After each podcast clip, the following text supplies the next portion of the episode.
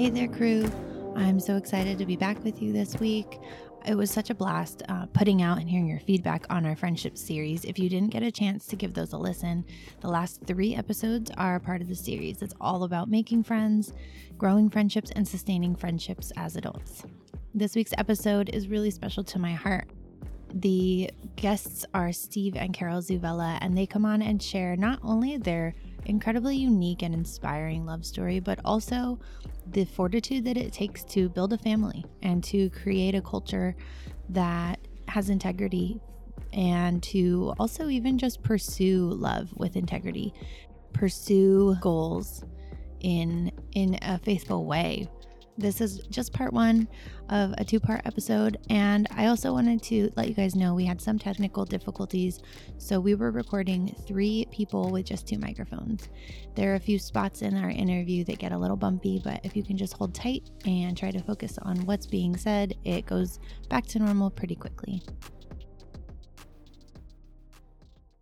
Well, thank you for agreeing to talk with me. I tell all of my guests, thank you for trusting me with your words and your story because that's kind of a big deal.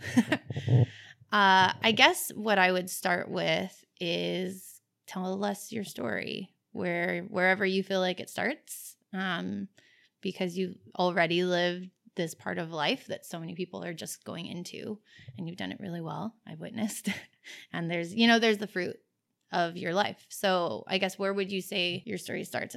Probably when we met, right? Okay. When we, I was going to Northwest College, and Steve came to visit, and he didn't come to visit me. He came to visit another girl, who was his friend.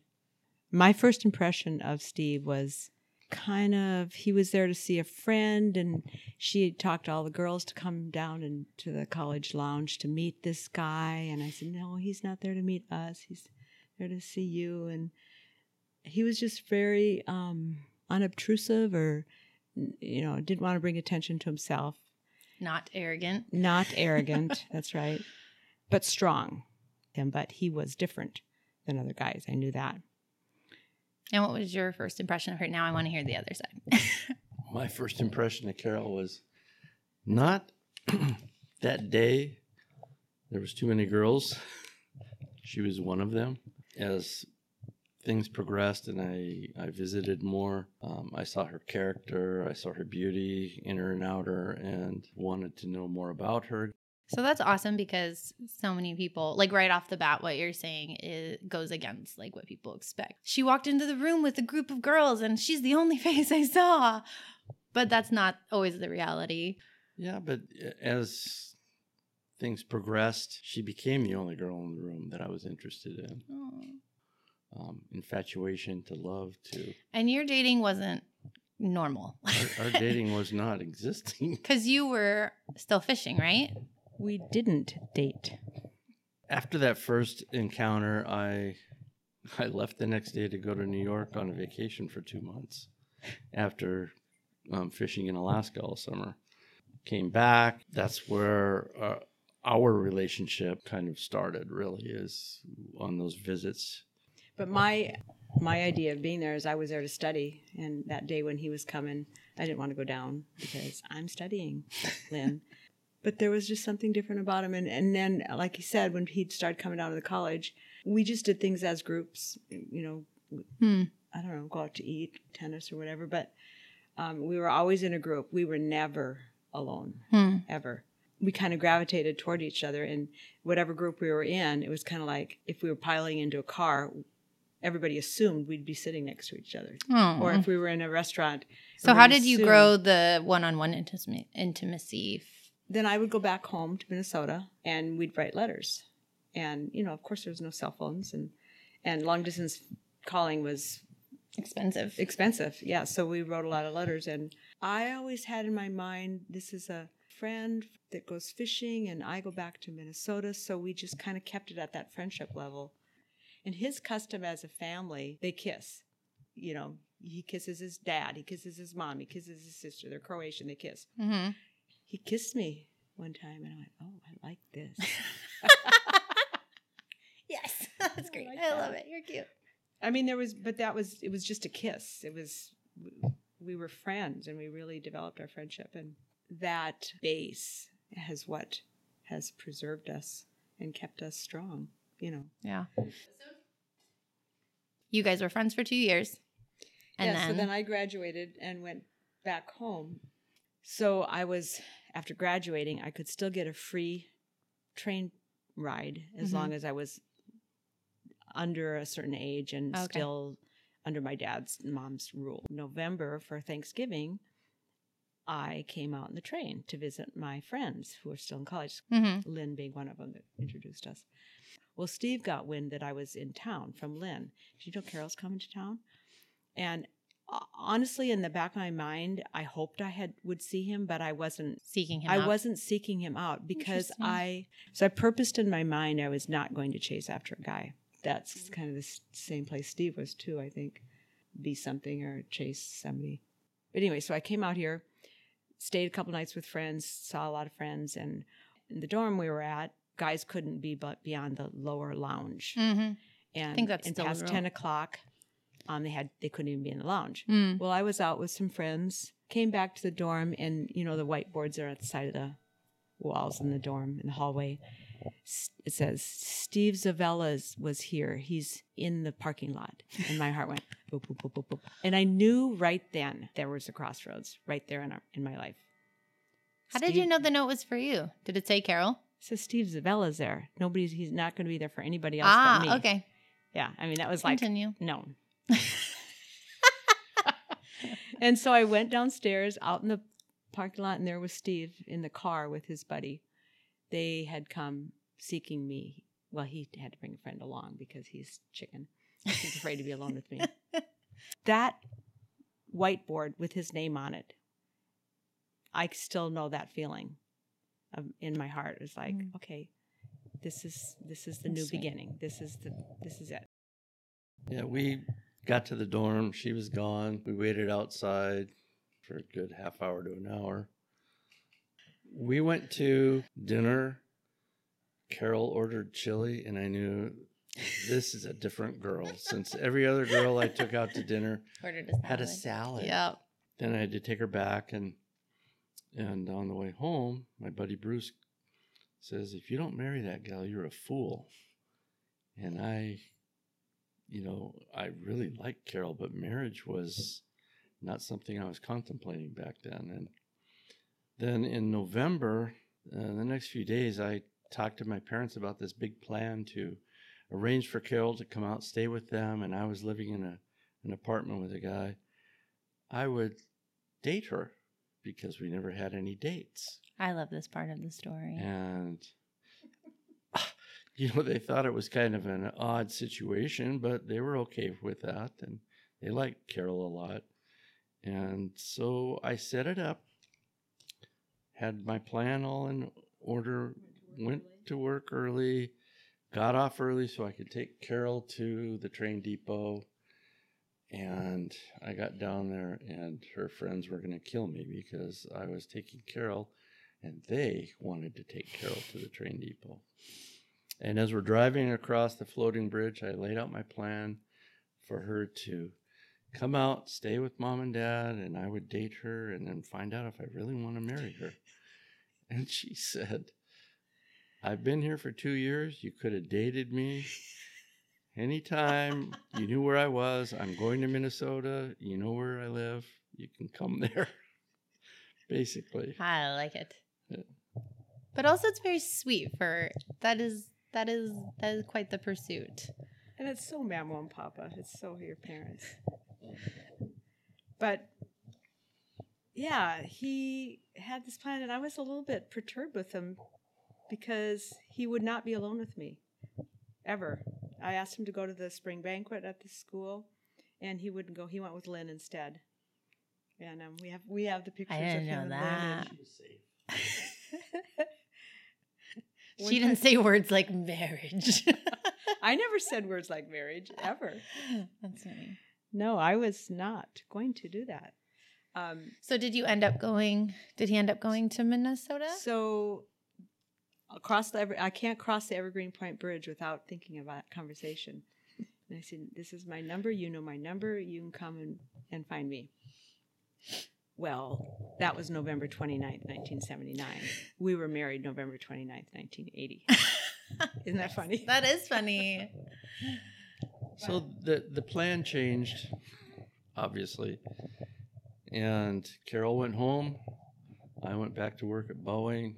March, I told my boss, you know, because Carol and I continued to write letters and have a couple phone calls. I said, I need to know if Carol is the girl for me. I need time off.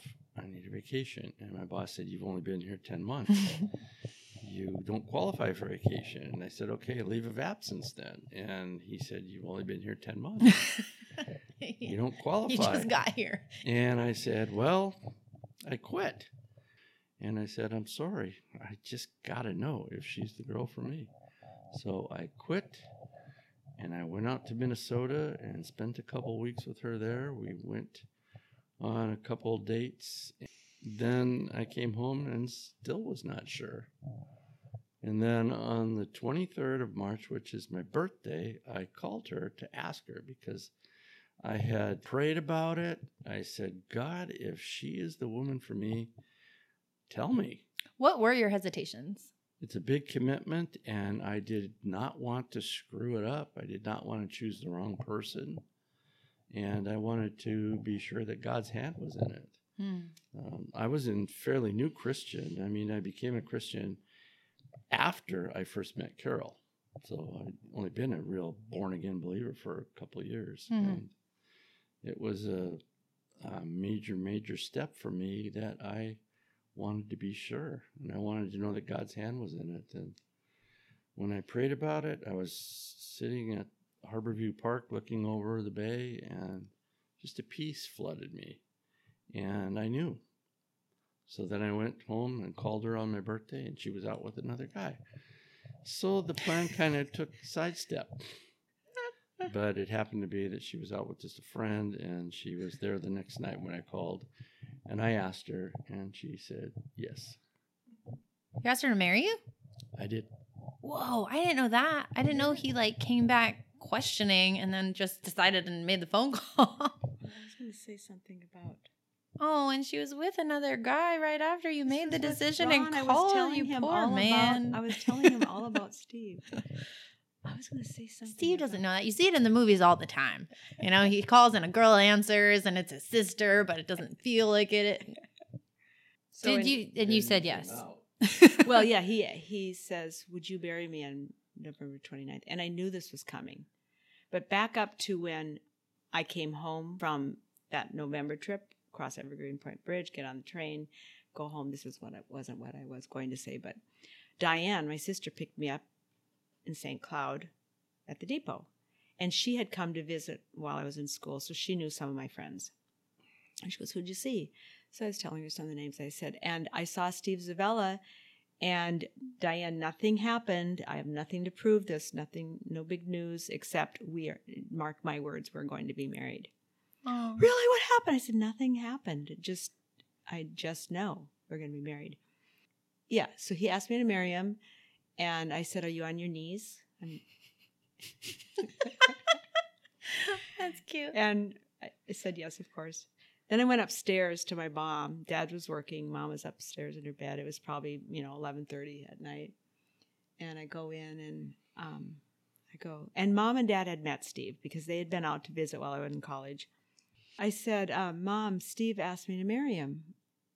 And she just kind of gave a Mona Lisa smile type and didn't say too much. And I said, I'm laying on bed with her. And I said, Mom, you don't seem very happy. And she said, Nobody's ever good enough for your daughter. Oh. And um, so then I did do that. I did come out to stay with mom and dad, with his parents. I did stay in the bedroom upstairs like he had planned. I came out May 15th and stayed until July 1st when he went fishing and spent a lot of time with his family, got to know his mom and dad, you know, After engagement. really well. Yeah, and after we were, engagement. We were engaged, yeah, but we still. So here, I am out here for a month and a half. I'm I'm sure we're going to go look for rings. I'm sure we're going to buy a ring. No, Still no ring. Yeah. so I go back home and it's all good. Um, so then you know, that's that was the extent of our dating. i was out here for a month and a half, and but we were always with family. We, you know, we always had. a- a- And I guess that's kind of indicative of our life, how our life is. It's family. It's it's we don't go do elaborate things. We just do family. Um, and that's kind of the precursor. I guess that was the Yeah. now that I think about it. But let me say, my dad had a frown on his face. But to be fair, he had a frown on his face for every all of my four sisters getting married. But we had no job, we had no place to live, we had no money. We didn't care. I mean, really, it, didn't You knew matter. those things We would come. They would come, yeah, because we had each other. So it really didn't matter. And so at this point, you're what, 24, 23. 23? I mean, it was the 80s, very beginning of the 80s, and jobs were not, there weren't a lot of jobs. And he promised me he wasn't going to fish again. Uh, yeah, that would be hard. Yeah, she mentioned job uh, hunting. I I looked and looked and looked, and I would find a job, and then when the job would be over, I get laid off. I got a job working in a shipyard for a couple months, and then we got done with the two boats we were working on, and then I got laid off. And I would drive around with my tools in the trunk of my car, ready to work, and go up to a job site and ask the foreman you know, are you hiring? I'm willing to work for a week at no charge just to give me a chance. And if you like me, you can pay me. And I, I did that for a long time. And then things were slim. Come June, I went down and got a job fishing again. And for the, the first year we were married, I went to Alaska for several months. And Just as you had to. I'm- I'm assuming It you was- needed you needed money, and do. that was a job that was available. uh, with family in the fishing industry, you always had a fallback. That is really interesting, and these are the kinds of things like why I wanted to do this episode is because you said just a second ago he promised me he wouldn't fish again, and then life moves forward. Exactly, and you went fishing again, and it wasn't just he broke a promise, but life happens, and you had to do what you had to do. I didn't really look at it as he broke a promise to me. Hmm. His intention was he wasn't going to fish, but he had no job. So, I mean, you choose what you're going to, what offense you're going to pick up, and that Hmm. wasn't one I was going to pick up. I admired his, I knew that he would take care of me. At the time, we thought we were, didn't have any money, but looking back on it, we never went hungry. Never went hungry. We always had a place to live. And Mhm. um, and when he was talking about on our honeymoon, we were we stayed at the family cabin, and while we were there, didn't you get a phone call from Chris and Mark that they offered to let us stay at their place when we came back? I he had no idea. We had no idea where we were going to live. We knew we could stay at the cabin as long as we wanted. I'm like, we live here now, guys. but but that's I mean God provides. He just he does. I was out of work more than working Hmm. for the first few years we were married, actually. And I finally got a good job working for Waterfront Construction in their construction crew about four months. And then I got injured and uh, confined to a wheelchair. And that's when the real challenges in the relationship started. when Steve got his job with Waterfront, it it was kind of um, a little bit desperation of a, of hiring a company to find him a job, Oh, and that's how we got the job at Waterfront. okay. We, we paid somebody to find find the job, and so I got the job and started in. I was pregnant with with Peter when we got married. I just felt like our love story is the best of anybody's, you know, and that we had the world at our tail. We didn't have a we didn't have we didn't have money, we didn't have a job, we really had no place to live. But I felt like we could Choices. do You whatever had a blank we wanted. canvas We had in a front of blank you. canvas, and and um, God, God, our heavenly Father was going to take care of us, and and we were going to have an abundant life and a good life, and um, I was just, we really had no, we had no, not a long time together. We didn't date. We jumped into it in the middle of you know being separated and passion, and then all of a sudden we're married, and then life hits. And for us, for me, for the first couple years, it was just establishing who we are. I didn't care that we didn't have money. I didn't care that we didn't have a nice place to live. I didn't care about those things. It was just, I, I guess I had a sense of I wanted, um, I knew we were making memories from the get go. Mm. And every time I look at our Christmas stockings, I think about that because we were living, we had nothing. We had a Norfolk pine tree for a Christmas tree and little teeny tiny plastic decorations and and I wanted to make a memory. I wanted to start something. So I made us these Christmas stockings with our names on it. Chris had a sewing machine and bought this fabric and and I look back on that now with having our whole family have those same kind of stockings and our grandkids. That's what I was doing. I was purposely starting a memory, starting You were building something I was before building you had something anything before to I- build. exactly. and I started with some fleece fabric and making a simple thing like Christmas stockings because that now we had something that was Yours. that was ours Yeah. tradition yeah and um i think about that every time i put up those stockings that god knew god knew what was down the, ro- the road Mm. 30 plus years and even four years down the road Yeah. i had no idea none of it has been necessarily easy but it's all been really good Mm. so i think one thing uh, that young people think that when their when their love is so strong and they're they have a beautiful wedding and everybody's happy for They're all them and, pumped up. and they've got like he always thought he wanted a down payment on a house and a secure job and savings. Well a lot of people do have that. And they start out really strong and and all the the things are stacked in their favor. But that doesn't mean they're going to have a good marriage That's good. Yeah, she mentioned what I had in mind for my situation before I was going to ask her to marry me was to have a house, you know, down payment on a, on a house, someplace for her to live, ten thousand dollars in the bank, and a secure job. And when we got married, I had none. but I think what we did have was, you know, a strong love for each other. We had uh, strong love of the Lord, and we had a desire to build our relationship on godly principles. And so we knew the rest would come if we were faithful and we, uh, you know, walked the walk of faith that, that laid out. You know, Carol had a, a head start on me, so I kind of followed her lead. And, you know, she was very strong Christian and I was learning.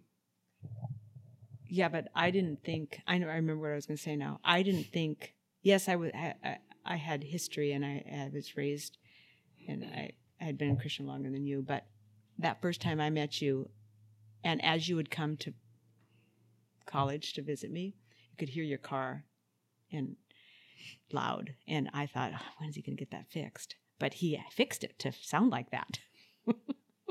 but I remember um, a couple of my friends, especially Vicky, that I roomed with at the time, she cautioned me against spending too much time with this guy because he's not a Christian. And um, I just felt safe with him. I felt I could trust him, Mm. and I knew that he's. Um, it, it didn't. It didn't. And and our fr- we were friends, so we weren't dating and we weren't getting serious. And we were, so I felt um, comfortable with where he was, and in his own time, I knew if this is going to work out that he would be a Christian Mhm. you know so i didn't that wasn't really a big i gotta i gotta get this guy i gotta win him over to lord that wasn't it at all because i felt like um i was learning from him too i, I didn't feel like i was the one that's got to teach him Mm. things. Mhm. so for me before we got married there was one thing that we uh, really agreed on that was going to be a foundation of our marriage Hmm. and that was we were not going to talk each other down to girlfriends boyfriends Hmm. family we it was a, like a understanding and a promise that i'm not going to tear you down Mhm. um, we knew we would make mistakes but we are not going to tear each other down and because then we're just tearing ourselves apart Mhm. So that's one thing I think we've really strived to stick to. And then the other thing was I wanted our home to be peace. Mhm. I wanted peace in our home. And I get those are two things that we really have strived for. Well, to kind of expand on the not talking about your spouse to other people, you know, in a negative way, um, I, I think it's too easy for people to talk to friends and then open up the personal things with that you're going through with your wife because you think you're you're being safe with a friend. Hmm. And I think that a lot of relationships are damaged, like Carol said, because of the fact that that conversation should happen with your spouse, not with your friend or your mom or your dad or somebody else. Uh, unless you cannot resolve the issue with your spouse, then you can seek outside counsel. But to to uh, expose the flaws of your mate to your friends and Mm. and uh, you know paint them in a negative light even if it's in a joking way um, it does no good and i am guilty of doing that on occasion not purposely but i'll say something because everybody else is joking and i'll say something about carol and then she will point it out to me later that i stepped over the line again and it's like oh dang you know, here Yeah. I go again.